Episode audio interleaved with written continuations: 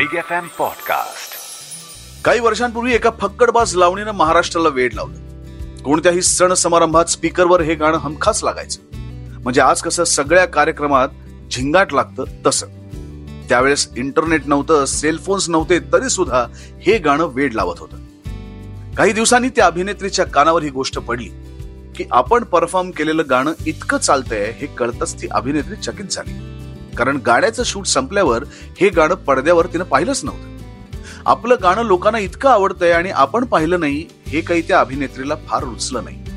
मग तातडीनं या गाण्यापुरती एक ट्रायल ठेवली गेली. कोण होती ती अभिनेत्री आणि ते गाणं कोणतं होतं ऐकायला विसरू नका. तुम्ही ऐकताय big Marathi bioscope with Subodh Bhave Hindi सिनेमासृष्टीतली तारका रेखा यांचं मराठीशी नातं आहे हे आपण सगळे जाणतोच. सन्माननीय रेखाजींना एका मराठी गाण्याबद्दल इतकं कुतूहल निर्माण झालं की त्यांनी या गाण्याची विशेष ट्रायल ठेवली होती. कोणतं होतं हे गाणं?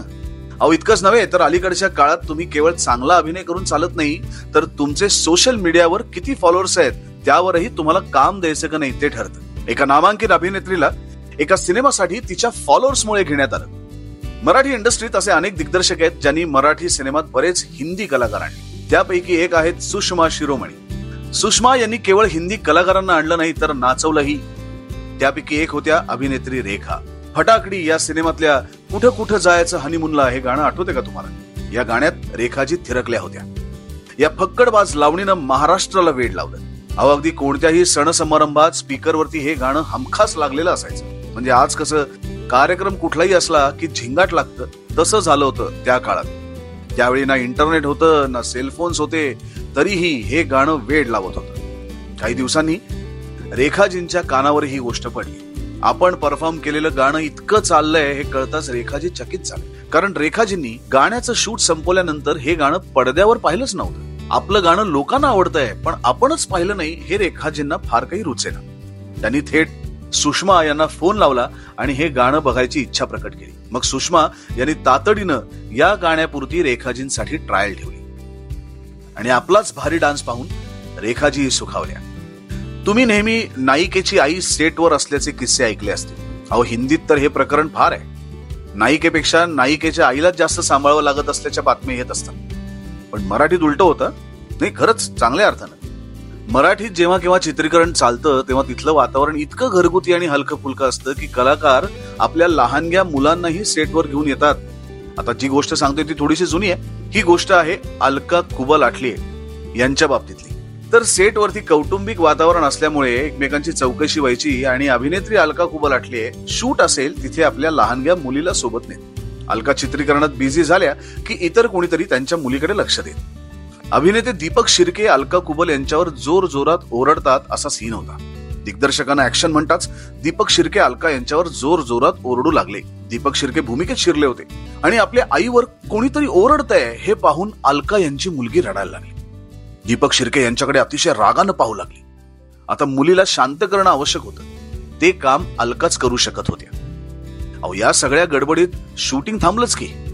अखेर त्या मुलीला घेऊन कोणीतरी सेट बाहेर आलं आणि ते दृश्य चित्रित झालं. अशा कित्येक घटना घडत असतात. पण त्या बाजूला ठेवून कलाकार आपलं काम करत असतो.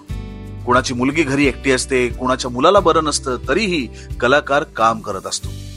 रसिक मायबाप प्रेक्षकांचा आशीर्वाद मिळावा म्हणूनच. तर श्रोते हो आजच्या पिढीला कदाचित कल्पना नसेल पण आर के फिल्म या बॅनरचा हिंदीत एकेकाळी मोठा दबदबा होता. आर के फिल्म्स म्हणजे राज कपूर फिल्म्स.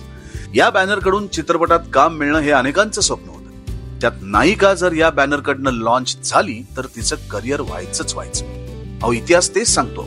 बघा ना आवारा बरसात श्री चारशे वीसमध्ये झळकणारी अभिनेत्री नरगिस संगम मधून झळकणारी वैजयंती माला जिस देश में गंगा बहतीये मधली पद्मिनी बॉबी मधली डिम्पल कपाडिया ही बरीच उदाहरणं आपल्यासमोर आहे आता राज कपूर यांना हिना पडद्यावर आणायचा होता. त्यांनी दोन गाण्याचं रेकॉर्डिंगही केलं पण दरम्यान त्यांचं निधन झालं. मग रणधीर कपूर यांनी सिनेमा हातात घेतला. ऋषी कपूर आणि नवतारका झेबा बख्तियार यांची निवड झाली होती. आता आणखी एका अभिनेत्रीची निवड बाकी होती. गॉसिप्स मॅगझिन मधून अनेक नावं आली पण हा सिनेमा मिळाला तो मराठी तारका अश्विनी भावेला. हिनासाठी दुसऱ्या नायिकेचा शोध सुरू होता. अनेक नावं चर्चेत आली उलटसुलट बातम्या आल्या आणि एके दिवशी सकाळी काही मराठी वृत्तपत्रात पहिल्या पानावर बातमी होती अश्विनी भावे यांची. आर के बॅनरमध्ये अश्विनी भावे यांचा नंबर लागला होता. अश्विनी भावेला ही संधी कशी मिळाली? या महत्त्वाच्या प्रश्नाचं उत्तर तिच्याकडून जेव्हा मिळालं तेव्हा ती म्हणाली स्टार फोटोग्राफर गौतम राजाध्यक्ष यांनी काढलेले फोटो रणधीर आणि ऋषी कपूर यांनी पाहिले. ते इम्प्रेस झाले. आणि मग अश्विनी यांना थेट आर के बॅनर मधून बोलवून घेण्यात आलं. आर के स्टुडिओत त्यांची रितसर मुलाखत झाली. स्क्रीन टेस्ट घेतली गेली. आणि हिनामध्ये अश्विनी भावे यांची वर्णी लागली. विशेष म्हणजे ती अनेकदा आर के स्टुडिओच्या बाहेरून जायची. तेव्हा आपण कधीतरी आर के बॅनरमध्ये काम करू असं तिला वाटलंही नव्हतं. पण दाने दाने पर लिखा होता है खाने वाले का नाम तसं हर सिनेमा पर लिखा होता है उस ऍक्टर का नाम. ऐकत राहा big Marathi bioscope with Subodh Bhave big FM M podcast